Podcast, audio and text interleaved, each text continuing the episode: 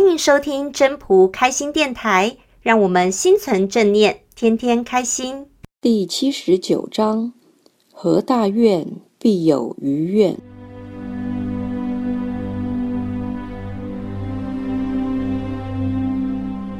和大愿必有余愿，安可以为善？是以圣人执左契，而不责于人。有德思气，无德思彻。天道无亲，常与善人。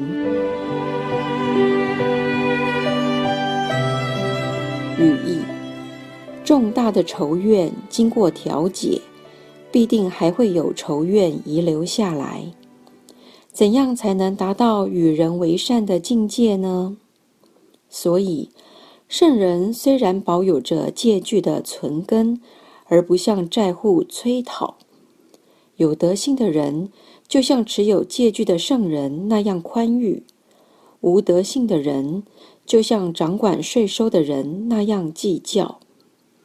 自然界的法则是没有任何偏爱，总是与善人同行。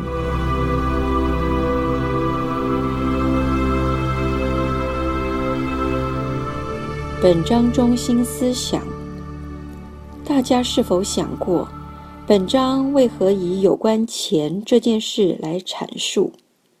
是的，钱很重要，钱让人在此物质世界有基本的生活。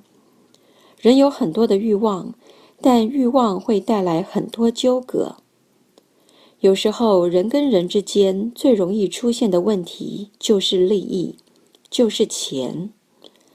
大家知道，亲兄弟都要明算账，在社会里有很多不善之事，如父子之间为了家产、资产而告上法院，都是牵扯到钱，也牵扯到利益。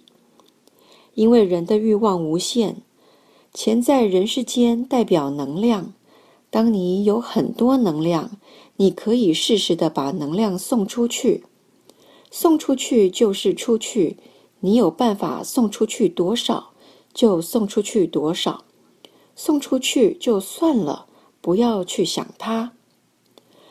如果你在人世间有足够的金钱，有这样能量的时候，那你有能力可以借出去多少，就是出去了。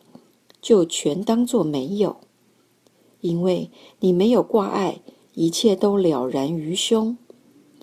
借钱给人要量力而为，否则就不借钱给人，免得到头来出现问题就懊恼不已。其实，整个借贷关系发生问题，我们可以看得到的是这一世的纠葛，但有时是累世的因缘。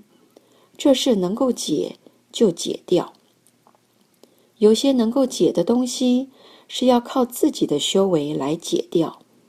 当你的修为到，能量够的时候，自然而然整个都顺势而为，那些问题就不再是问题了。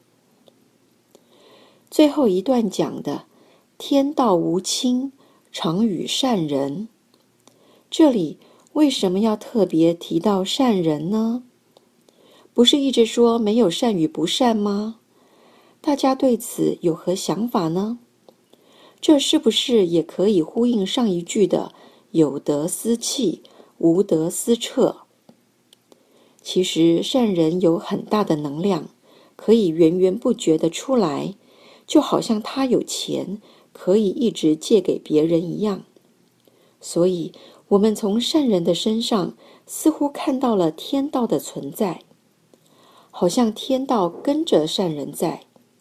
其实天道是无私的，都在，只是以善人为主要的标杆，让我们可以清楚的看到，看得到那种能量，源源不绝的能量。